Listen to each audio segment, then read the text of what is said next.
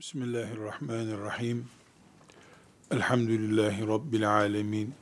Ve sallallahu ve sellem ala seyyidina Muhammedin ve ala alihi ve sahbihi ecma'in.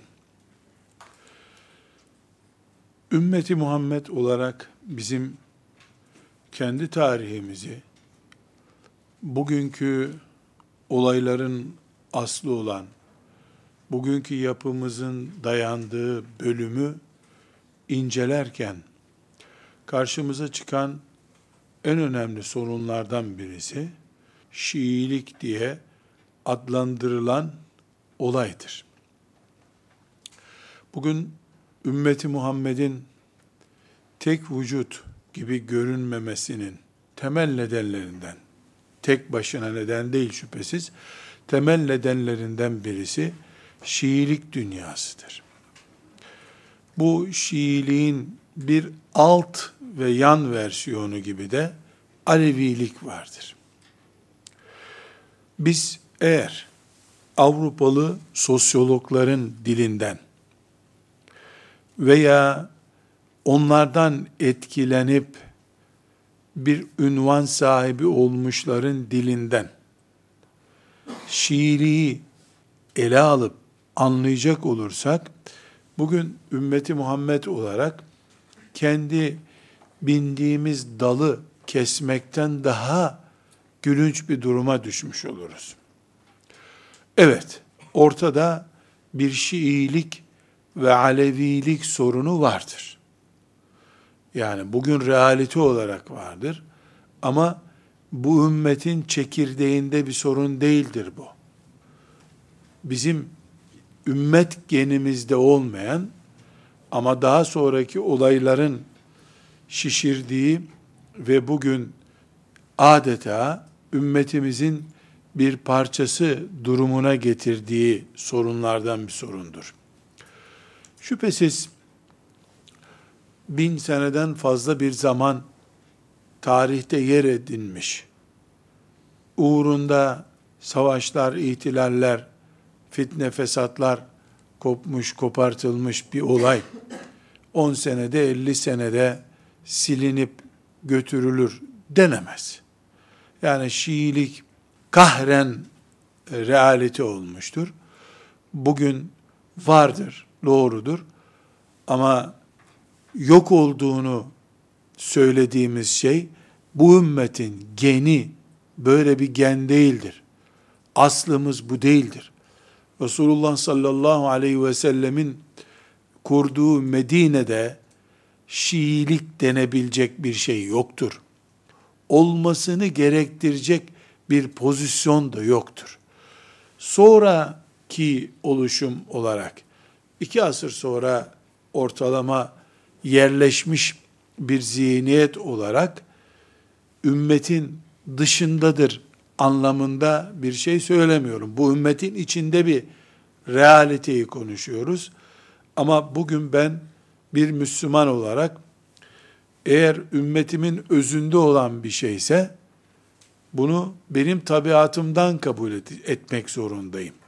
Ümmetimin özünde değilse, sonradan çıkmışsa, sonradan ortaya çıkmış bir oluşumsa, bunu ben kabul etmek zorunda değilim. Kabul etmeyi de zaten dinim açısından sakıncalı bulmam gerekir.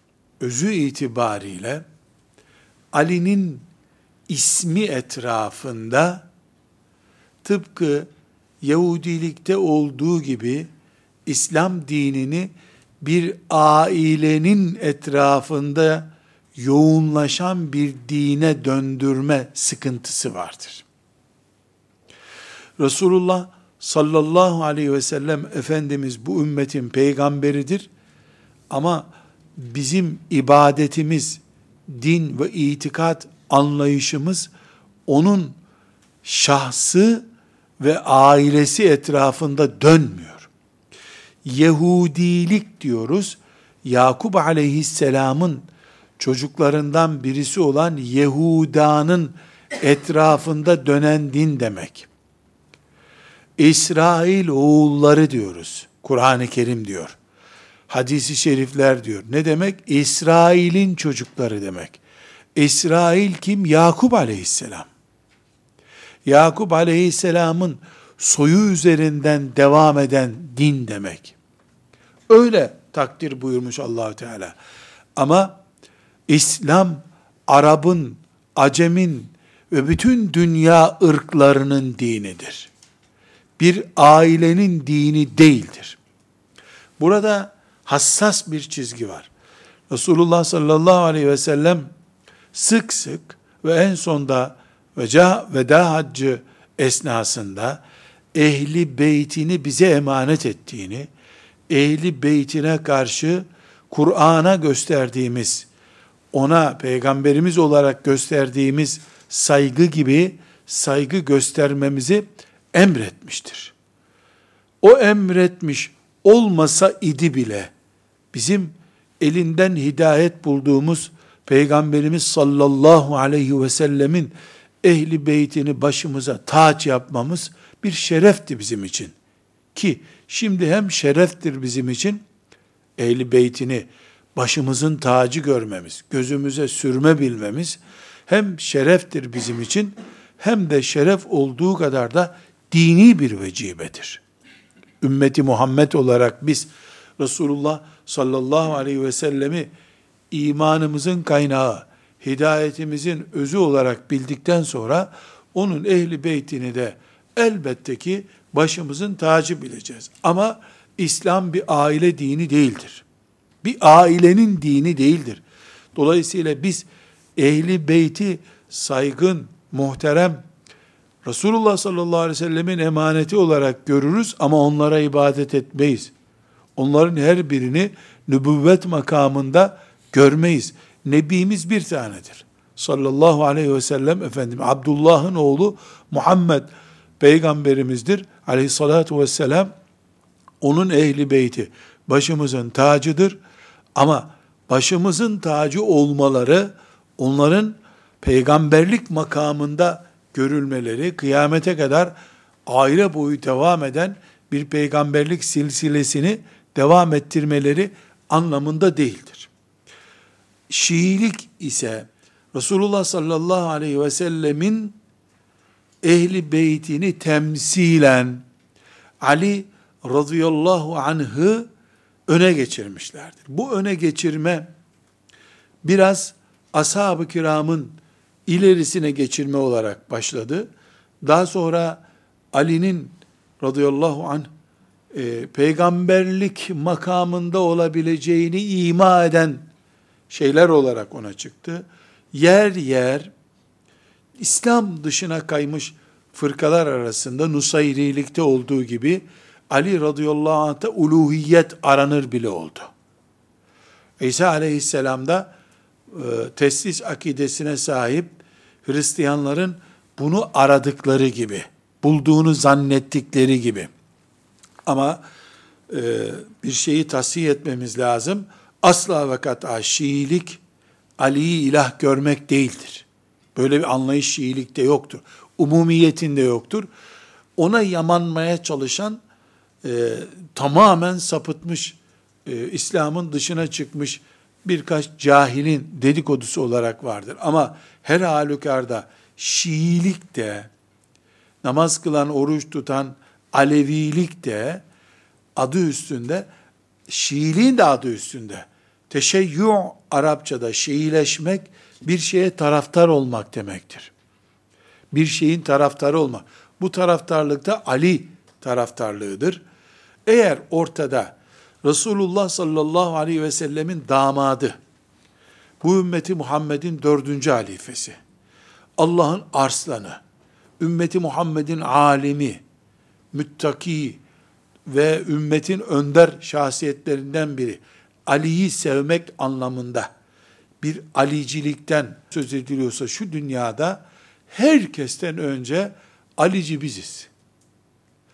Eğer Şiilik Ali'yi sevmek anlamında ise bizden daha fazla Şii olamaz kimse.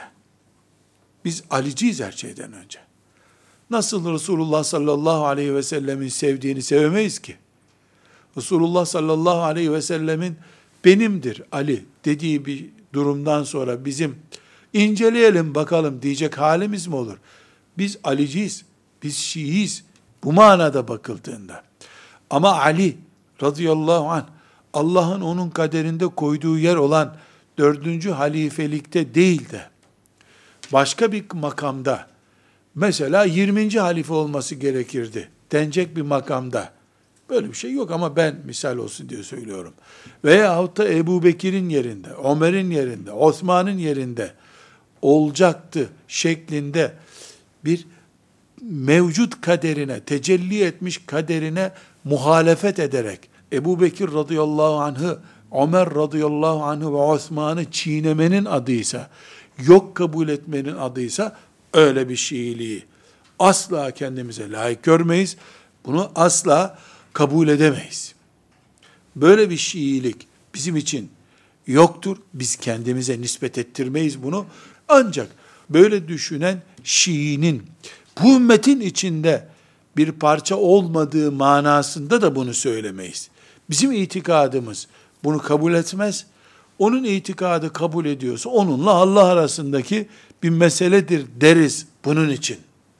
Mevcut bu Şiilik yapılaşmanın neresinde duruyoruz? Bunu kendimiz açısından, yetiştirdiğimiz nesillerimiz açısından çözmemiz gerekir. Biz kendimiz açısından bunu irdeliyoruz. Kendimiz açısından bir çözüm üretiyoruz.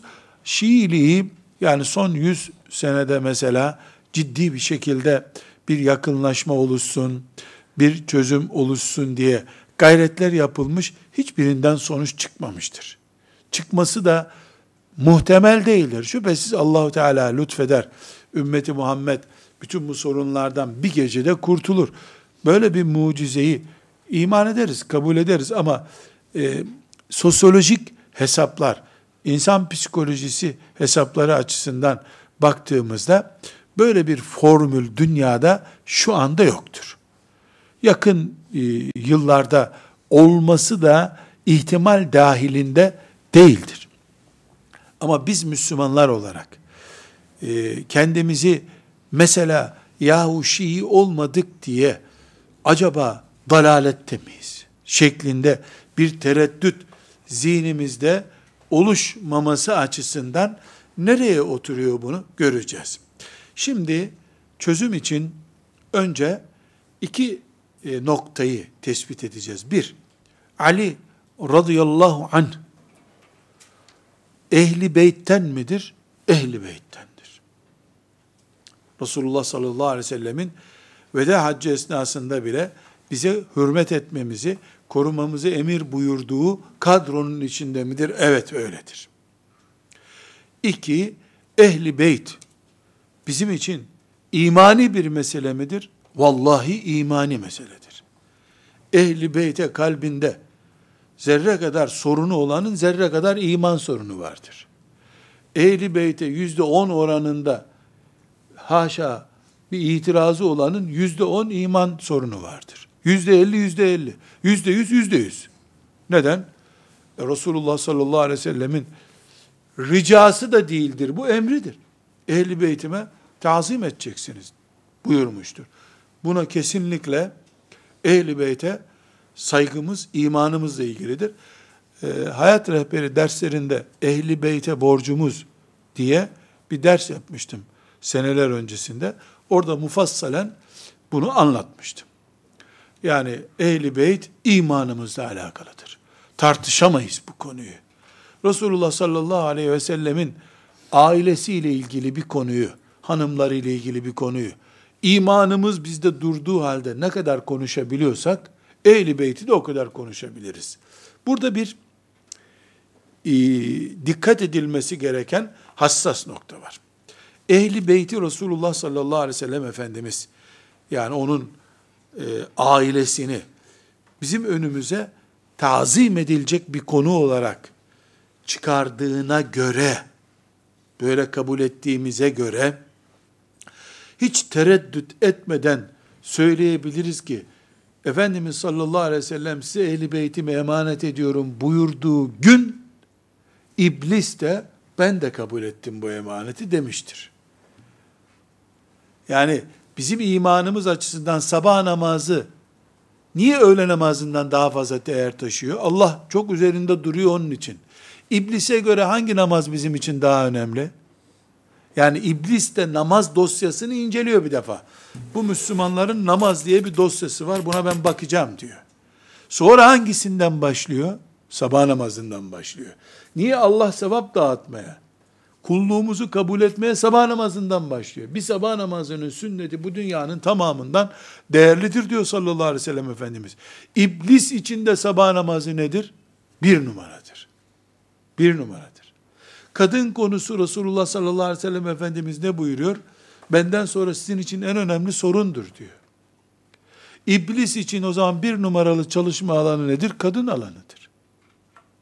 Yani iblis şansına ne çıkarsa o konularla ilgilenen biri midir? Bizim için can noktasına en yakın hangi ise o konuyla mı ilgileniyordur? İblis enayi değil. Bizim için 5 lira yapan bir şey var, 500 lira yapan bir şey var. O da bir hırsız neticede. Niye evden getirip koltuk çalsın ki? Evde 100 tane koltuk alacak kadar değer yapan bir eşya varsa onu çalar. Resulullah sallallahu aleyhi ve sellem Efendimiz bize ehli beytini hassas bir nokta olarak emanet edip gittiğine göre iblis içinde ehli beyt gayet hassas bir konudur. Hassas bir konu olduğu için de bu konuda muvaffak olmuştur. Mesela Emeviler gibi, çoğu ashab-ı kiramı görmek şerefine nail olmuş insanlar ehli beytle savaştılar durup dururken. Ayakları değil, yüzleri gözleri kaydı. Yüz felci oldular bu işten. Ehli beytle Ehli beytin sultanı olan Resulullah sallallahu aleyhi ve sellemin torunlarıyla savaştılar. Yani iblis bir yüz sene geçirmeden bu Efendimiz sallallahu aleyhi ve sellemin ehli beytimi size emanet ediyorum. Aman dikkat edin. Kur'an'ı emanet ediyorum ehli sünneti emanet, ehli beyti emanet ediyorum buyurduğunun üzerinden 100 sene geçmeden iblis projesinde muvaffak oldu. Kerbela'da muvaffak oldu. Niye muvaffak oldu? Çünkü iblis yan gelip ehli beyt diye bir konusu varmış Müslümanların diye bir kenara çekilmedi. Bazı Müslümanlar gibi ehli beyt diye sorsan belki kimdir ehli beyt ona bile cevap vermeyebilir ha. Şiilerin imamları diyebilir maazallah. Bazı Müslümanlar gibi davranmadı iblis. Baktı ki veda hutbesinde bile Peygamber Efendimiz faizden bahsediyor. Faiz benim ekmeğim dedi o zaman. Faizden ben bu Müslümanları yakalarım dedi. Baktı ki veda hutbesinde sallallahu aleyhi ve sellem Efendimiz ehli beyti emanet ediyor. Tamam. Ehli beyt bu benim ekmeğim dedi. Ve yüz sene geçmeden becerdi. Yüz sene geçmeden ehli beyt üzerinden iki şeyi becerdi. Bir, Resulullah sallallahu aleyhi ve sellemin ehli beytine zulüm yaptırdı. En vahşi, en hun har zulümlerin yapılmasına Müslüman eliyle. Rum diyarından, Pers diyarından zalimler gelip de ehli beyte zulmetselerdi Medine'de, emin olun bu kadar acı olmazdı. Niye? Zaten onlar şehit olup giderlerdi. Rablerine kavuşurlardı. Biz de ümmeti Muhammed'in peygamberin ehli beytine yapılmış bu zulmün zalimleriyle kıyamete kadar savaşırdık. Ama öyle yapmadı. Bu katliamı Müslüman eliyle yaptı. Müslüman eliyle yapınca iki kuş vurdu bir taşla.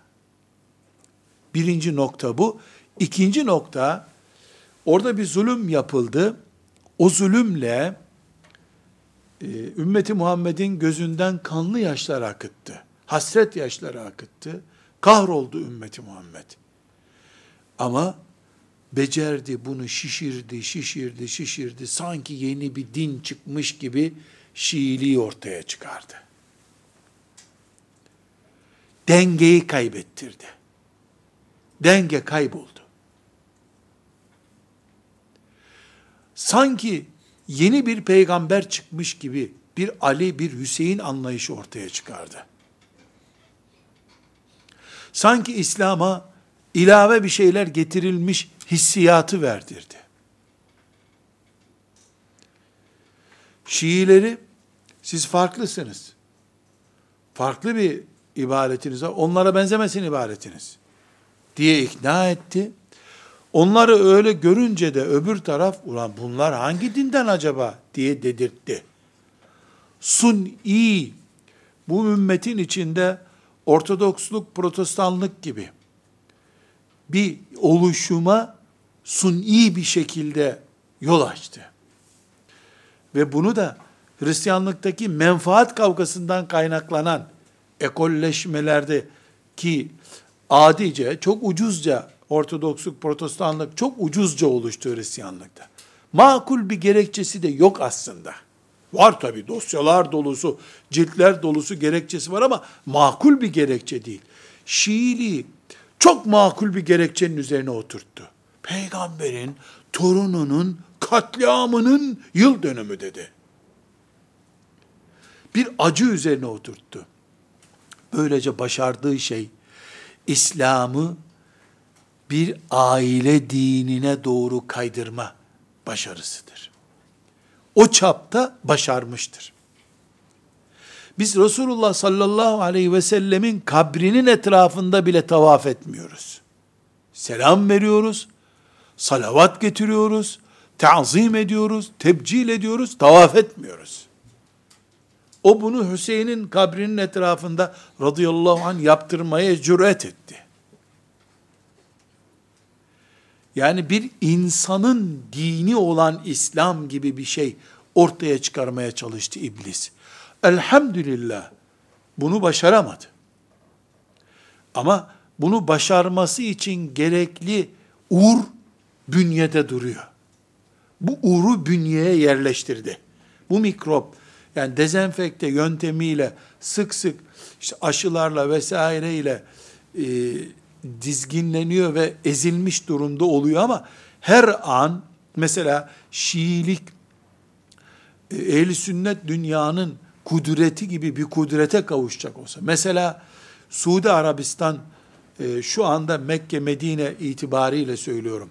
Suudi Arabistan'ın niteliğini ibra etmek bakımından değil. Ama hala külli hal sünnet denebilecek bir kıvamda. Neden? Yani Şiilik ve diğerleri manasında bakıldığında ehli sünnet denecek e, parkurda duruyor Suudi Arabistan. Suudi Arabistan'da ki Batı'nın şu anda ciddi çalışmaları var. Suudi Arabistan'ı parçalayıp işte orada bir Şii hakimiyeti olan bir devlet de kurmaya çalışıyorlar. Bugünkü Mekke Medine'mizi, Cidde'yi e, İran'daki yönetimdeki gibi bir Şiilik ele geçirdiği zaman bu bahsettiğim aile dini mefhumu devreye girecek. Belki yapacakları ilk şeylerden biri e, Hüseyin'in kabrini radıyallahu anh getirip Medine'de bir yere yerleştirmek olur. Ne yapacakları belli değil. Bu hususta gözü dönmüş bir anlayış var ortada çünkü. Bu gözü dönmüş anlayışın ne yapacağını tahmin etmek de mümkün değil e, önlemek de mümkün değil ellerine kudret geçtikleri zaman. Şu anda o kudret ellerinde olmadıkları halde onlarca grupturlar. Kendi içlerinde bile ayakta tek vücut olarak duramıyorlar. Kim siyasi iktidarı elinde bulunduruyorsa o siyasi iktidarla e, nüfuz ettiriyor o anlayışını. Ben fıkhi ayrıntılara girmiyorum. Akidemizdeki farklılıklara da girmiyorum. Bunun tarihimizin kopamaz bir parçası haline geliş sürecini konuşuyorum. Şimdi biz iblisin iki noktada başarısı oldu. Daha doğrusu iblis ektiği tohumları iki noktada hasat etti. Derken biz bu meseleye hangi açıdan bakıyoruz? Kalbimizi rahatlatıyor, imanımızı güçlü tutuyor, Elhamdülillah Ebu Bekir'de bir sorun yok, Ömer'de bir sorun yok, Osman'da bir sorun yok. Tam Allah'ın takdir buyurduğu kader tecelli etmiştir derken bunu huzur içerisinde nasıl söylüyoruz? Buna dayanın. Bir, Ehli Beyt konusunda imanımızla alakadar olduğuna dair hiçbir sıkıntımız yok bizim. Evet imanın şartlarından biri ehli beyte iman etmek değildir. Ama Resulullah sallallahu aleyhi ve sellemin hadisleriyle hangi konularda amel ediyorsak, namazın sünnetlerinden, abdestten vesairede, o çapta elimizde bir bilgi vardır ehli beytle ilgili. Hadisle sabit bir bilgi vardır.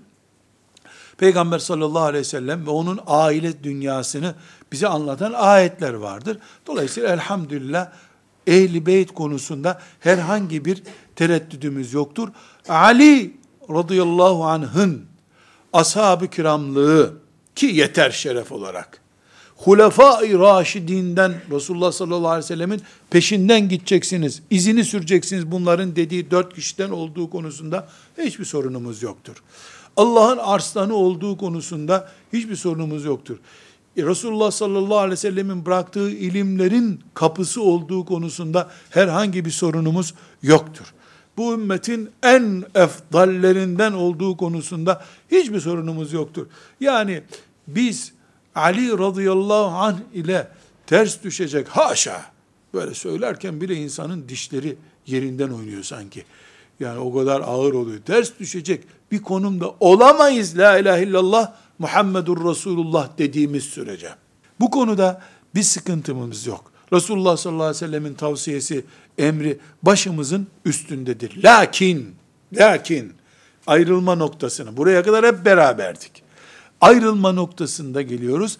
Peygamberimiz ve peygamberlik özellikleri bir kişidedir diyoruz. Peygamberimiz ve peygamberimizdeki özellikler bir kişinindir diyoruz. Peygamberlik özellikleri onun hanımı Ayşe anamızda da, kızı Fatıma anamızda da, damadı Ali'de de radıyallahu anhum cemiyan yoktur. Çünkü ikinci bir peygamber kabul etmemiz imanımızı batırır maazallah. Peygamberlik özellikleri taşıyan ama peygamber olmayan demememiz de akılla çelişir. Çünkü peygamber bir tanedir sallallahu aleyhi ve sellem ve son peygamberdir. Peygambere ait özellikler de sadece peygamberde olur. Peygambere ait özellikler başka bir insanda da var ama henüz peygamber değil diyemeyiz. Özellikleri olduktan sonra niye peygamber değil diyeceksin.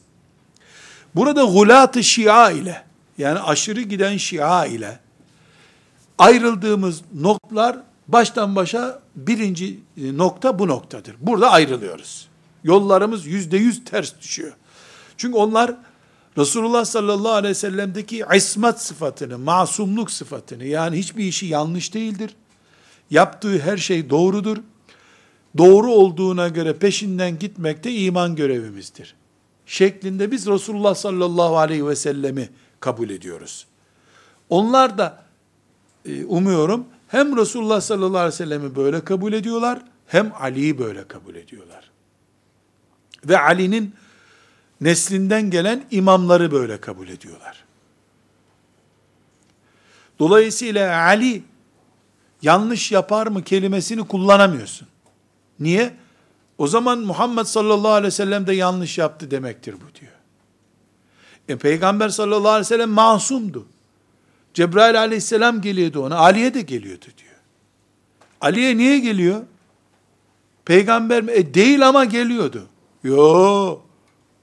Bu geliş yanlış bir geliş. Sen getiriyorsun gelmiyordu. Sen getirmeye çalıştın. Ali'ye hiç Cebrail aleyhisselam geldiği olmadı. Yani vahiy getirip, Kur'an getirir gibi geldiği olmadı. Belki Ali radıyallahu anh'ı Uhud'da tuttu kaldırdı. Ee, Cebrail aleyhisselam böyle bir rivayet var. Ayrı bir mesele ama e, vahiy getirmek manasında gelmedi. Şiilerle bütün bu kavgalar işte onlarda muta var bizde yok. Onların şusu var biz bu farklılıkların temelinde bu yatıyor. Bunu anladık mı tarihimizin tarihindeki kavşağı yakaladık demektir. Bunu anlayamadıktan sonra da olayların peşinde dolaşırız. Ne cümlemiz ne? Biz Peygamber sallallahu aleyhi ve sellem ve ondaki özellikler, peygamberlik özellikleri başka insanda olmaz diyoruz. E peygamberin ahlakı Ebu Bekir'de de yok muydu ya? Ahlak peygamber özelliklerinden değil ki. En başta masumluk yani beşerin düştüğü adi suçlar, günahlar, yanlış din anlatmak, hata etmek gibi konular Peygamber Efendimiz için cari değil, hiçbir peygamber için cari değil. Peygamber Efendimiz hatadan korunmuştur. Masumdur. Ailevi ilişkilerinde e, yediği yemekte e, yanlışlar olabilir. O yemek dokundu, dokunduğunu anlamadı. İnsani boyutunda hata olur olmaz manasında değil. Masumluk onun peygamberliğinin bize yansıma tarzında hata yok demektir. Korunmuştur. Ebu Bekir radıyallahu an insandı, masum değildi. Ömer insandı, masum değildi. Osman insandı, masum değildi. Ali insandı, masum değildi. Radıyallahu anhum cemiyan diyoruz. Şiilikle aramızdaki fark budur. Bu noktada tamamen ayrılıyoruz. Çünkü e, ismet yani masum olmak şeriat kaynağıdır. Şeriata kaynak oluşturuyor. Resulullah sallallahu aleyhi ve sellem namazda ellerini şöyle bağladı, böyle bağladı. Hepsi için evet biz de yaparız diyoruz. Niye? Masumdur, yaptığı her şey doğrudur çünkü. Resulullah sallallahu aleyhi ve sellem Efendimiz kurbanı şöyle kesti. Biz de öyle keseriz artık. Çünkü o yanlış kurban kesmez diyoruz. Sabah namazında iki rekat sünnet kıldı. Dört kılamazsın diyoruz. Kılarsan mekruhtur diyoruz. Velev ki sevap niyetiyle olsa kılamazsın diyoruz. Niye? Resulullah sallallahu aleyhi ve sellem masumdur. Yaptığı her şey ölçüdür. Masumluğu birisine daha verdiğin zaman onun da yaptığı her şeyi ibadet düzeyine taşımış oluyorsun. Bu yok. Kimse için yok. O zaman Hatimün Nebiyyin, peygamberlerin sonuncusu Muhammed demenin bir manası kalmıyor aleyhissalatü vesselam. Bu çizgiyi Şia açtığı için hani tren makası gibi bir kere bu makası açtıkları için ara sıra zapt edemeyip kendilerini ulat, uç tarafta peygamberdir Ali demeye de getiriyorlar sonunda. Bunu alenen de söylüyorlar da yani bunu orada mümin kardeşlerimiz olduğu için tenzih etmek istiyorum. Çok tehlikeli bir şey bu. Çünkü bir kere o makası açıyor. Ali'ye bu yetkiyi verdikten sonra 10 sene sonra Ali peygamber olarak bu yetkiyi kullanıyor onun nazarında. Tabi haşa maazallah mümin olarak biz böyle bir şey düşünsek afeti boylamış oluruz. Ali radıyallahu an Raşid halifedir. Efendimiz sallallahu aleyhi ve sellemin e, benden sonra uyun dediklerindendir. Ama ağzı şeriat değildir. Hareketleri şeriat değildir. Resulullah sallallahu aleyhi ve sellemin sünneti budur dediği zaman Ali başımızın üstünde bir söz söylemiştir. Ama mesela Ali filan işte böyle bir örnek olarak söylüyorum. Yanlış yaptığı zaman o yanlış bizim için sünnettir artık demiyoruz. Ali beşerdir çünkü. Masum değildir diyoruz. Radıyallahu anh. Nitekim, nitekim elimizdeki belgelerde bakıyoruz. Ashab-ı kiramın Ali radıyallahu anh'ın şura meclisine getirdiği pek çok konudaki görüşünü kabul etmediklerini görüyoruz. Bunun çok fazla örneği var. Ali hem Ebu Bekir'in hem Ömer'in hem Osman'ın döneminde radıyallahu anhüm şura meclisi üyesiydi. Ne demek şura meclisi? Yani kanunlarda, uygulamalarda, ayetleri, hadisleri anlamada söz sahibiydi. Evet, Ömer mesela Ali bir şey söylüyorsa, tamam dediği oluyordu. Çoğunlukla da Ali'nin dediği oluyordu. Çünkü e'lemun nasi bi şeriatillah. Allah'ın şeriatını en iyi bilen Ali'ydi. En iyi Ali biliyordu. Bunu hepsi de takdir ediyorlardı. Ali'yi Ali'yi soruyorlar. Ömer zaten soruyordu. Ali'ye sorun bu konuda ne diyor diyordu. Bu önemli bir meziyet Ali için radıyallahu anh. Ama hiçbir zaman ashab-ı kiram Mesela 100 kişi oturdular, bir konuda ittifak edecekler.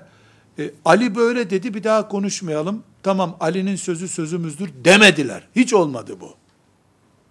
Peki Resulullah sallallahu aleyhi ve sellem bir söz söyledikten sonra sahabede e, öyle diyor ama biz de şöyle diyoruz ya Resulullah diyen oldu mu hiç? Haşa. Resulullah sallallahu aleyhi ve sellem bir şey söyledikten sonra ashab-ı kiram ve herhangi bir Müslüman ben de şöyle söylüyorum diyebilir mi? Resulullah sallallahu aleyhi ve sellem şeriattır. Şeriatın kaynağıdır.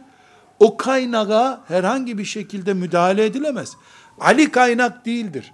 Şeriatın tepesinde duran örnek Müslümanlardan, sahabilerden, müştehitlerin biridir. Başıdır, başından biridir belki. Tam aksine e, belli başlı meselelerde e, Ali radıyallahu anh'ın çok e, basit bir şekilde yanlış yaptığı da görülmüştür. Resulullah sallallahu aleyhi ve sellemin Efendimiz sallallahu aleyhi ve sellemi kastediyorum. Ali'ye yanlış yaptığını söylediği noktalar olmuştur. Ali'yi azarladığı olmuştur. Efendimiz sallallahu aleyhi ve sellemin. Ama peygamberi kimse azarlamadı Allah'tan başka. Eğer azarlamaksa, afallahu ank mesela, abese ve tevella, eğer azarlamaksa, öyle tercüme edilecekse, Allah'tan başkası Efendimiz'e hiçbir söz söylemedi. Söyleyemezsin, peygamber o. Masum zaten. Ama Ali radıyallahu anha bu yanlış dendi. Yanlışını geri aldı. Efendimiz sallallahu aleyhi ve sellem de Ali radıyallahu anh'a yanlış düşündüğünü söylediği noktalar oldu. Masum olmadığı için, bu onun değerini düşürdüğü için değil, masum değildi. Biz Ali'ye de ismet sıfatı getirirsek, Ali de masumdur dersek radıyallahu anh, Ali de peygamberdir demenin kapısını aralarız. Bu da cehennemin en üstünden bize yer ayrılması demek olur. Hem Hatemun Nebiyyin, peygamberlerin sonuncusu Muhammed Aleyhisselam'dır diyeceğiz. Sadece ehli beyt bağlantısından dolayı da sonra Ali'ye o özelliklerden, nübüvvet özelliklerinden yamamaya çalışacağız. Bu yanlış. Bu kapıyı bir kere araladıktan sonra da neuzubillah ümmeti Muhammed'in e, herhangi bir şekilde hatası bitmez. Neden bitmez? Şundan dolayı. Şimdi Ali radıyallahu anh'a onlar bu yetkiyi verdiler. Ali ne yaparsa odur dediler. Ne dediyse odur dediler.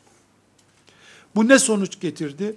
Bir, madem Ali Resulullah sallallahu aleyhi ve sellem öldüğünde nübüvvet sırları Ali'ye taşındı.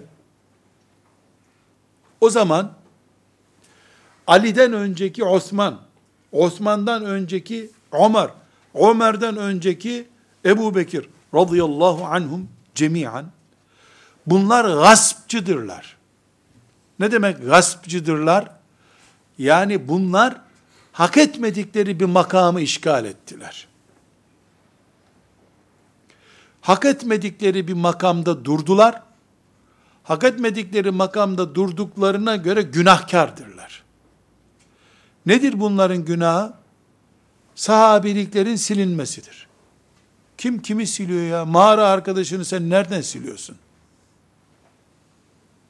Siliyor. Peki Ali'den önce yaklaşık olarak 25 sene sürdü bu dönem. Bu 25 sene Ali'den önceki, Ali'nin e, siyasi iktidara gelmesinden önceki dönem 25 ne dönem? Zulüm dönemidir. Sen hangi döneme zulüm dönemi diyorsun? Ümmeti Muhammed'in gözyaşıyla, hasretle, duygusallıkla örnek gördüğü, örnek aldığı çoluk çocuğuna ibadet lezzetiyle anlattığı dönemi yok diyorsun. O zaman İslam peygamberinden sonra 25 sene boşlukta mı kaldı? Boşlukta kaldı tabii diyor. Ali'ye zulmedildi diyor. Bu işte İslam'ı bir aile dini düzeyine indirgeme hastalığı.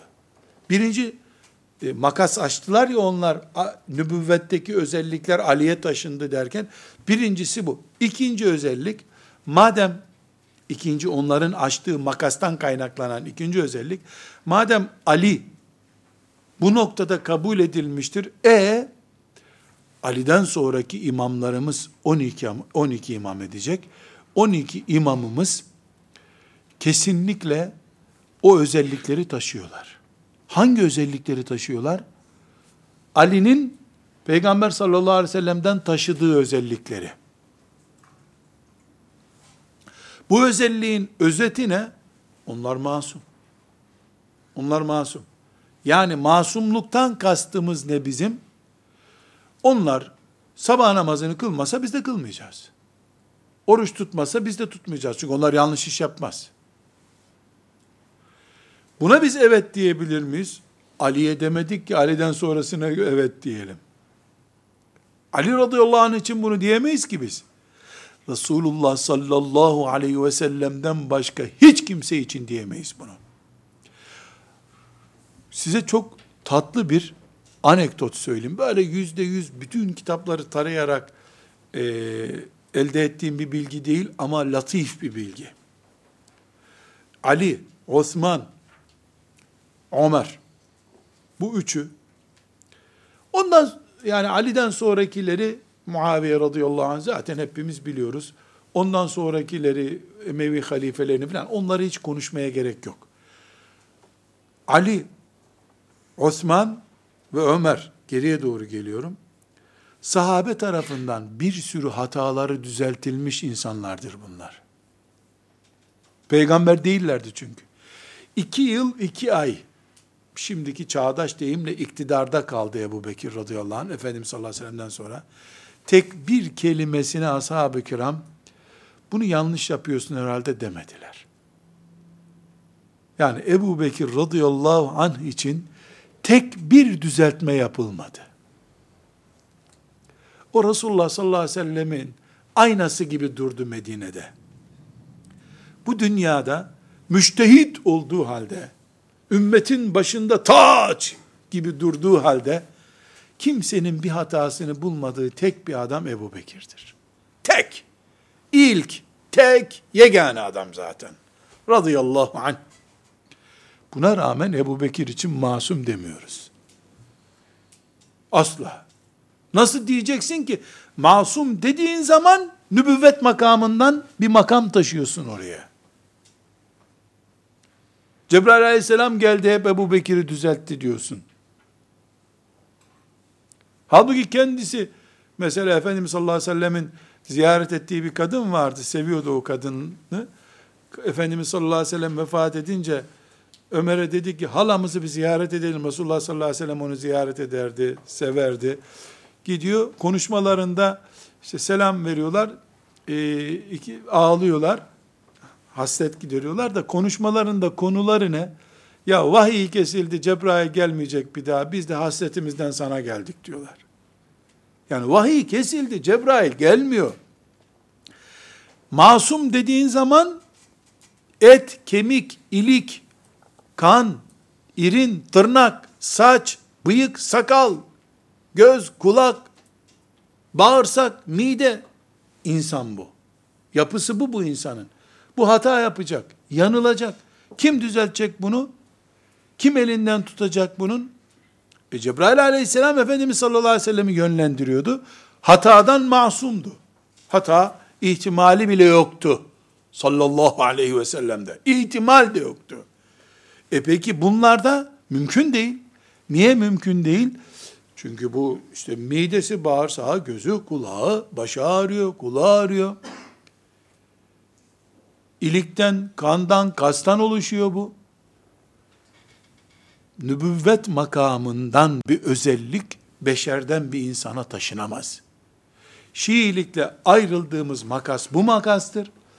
Bunun içini doldurmak için onlar işte şu helaldir, bu değildir. Ehli sünnette ne varsa tam aksini koymak. Yani cuma namazı ehli sünnetin üzerinde titizlikle durduğu olması olmaz namazdır. Gevşettiler cuma namazını bu sefer. Cuma namazı gevşek. Ehli sünnet namaz beş vakittir diyor. O hadisi Ömer rivayet etti. Onun için onu boş ver. Üç vakit kılalım diyor. Namazı üç vakit kılıyorlar mesela. Zıtlık olsun diye. Ben böyle argoca ifade edeyim. Zıtlık olsun diye üç vakit kılıyor namazı. Beş vakit kılmıyor. Haçta zıtlık yapıyor. Niye?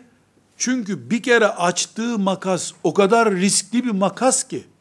Yani Peygamber sallallahu aleyhi ve sellemin ehli beyt olarak yani benim ailem, benim çocuklarım, torunlarım, kızlarım size emanet. Buyuran Efendimiz sallallahu aleyhi ve sellemin benim nübüvvetimi onlarda devam ettirin şeklinde algıladılar bunu onlar. Daha doğrusu o tür algılama ümmetin ciddi bir parçalanması için şeytanın işine geliyordu. Bu algıyı oluşturan şeytandır. Efendimiz sallallahu aleyhi ve sellem benim nübüvvetimi soyumda devam ettirin demedi ki yüzlerce kere sonum ben. Benden sonra nebi yok demiş bir peygamberin nübüvveti soyunda niye devam etsin ki? Onun soyu da bütün müminler de ona iman ettiler. Onun soyu ümmetin baş tacı olarak kıyamete kadar yaşayacaktı. Ama bu e, bölünmelerden dolayı sanki sanki sadece ümmetin bir grubu ehli beyte ilgileniyormuş gibi bir görüntü oldu. Ebediyen doğru değildir bu. Kim Müslümansa, kim Muhammedun Resulullah diye iman ettiyse ehli beyte borçludur. Borçludur, hürmet borçludur, saygı borçludur.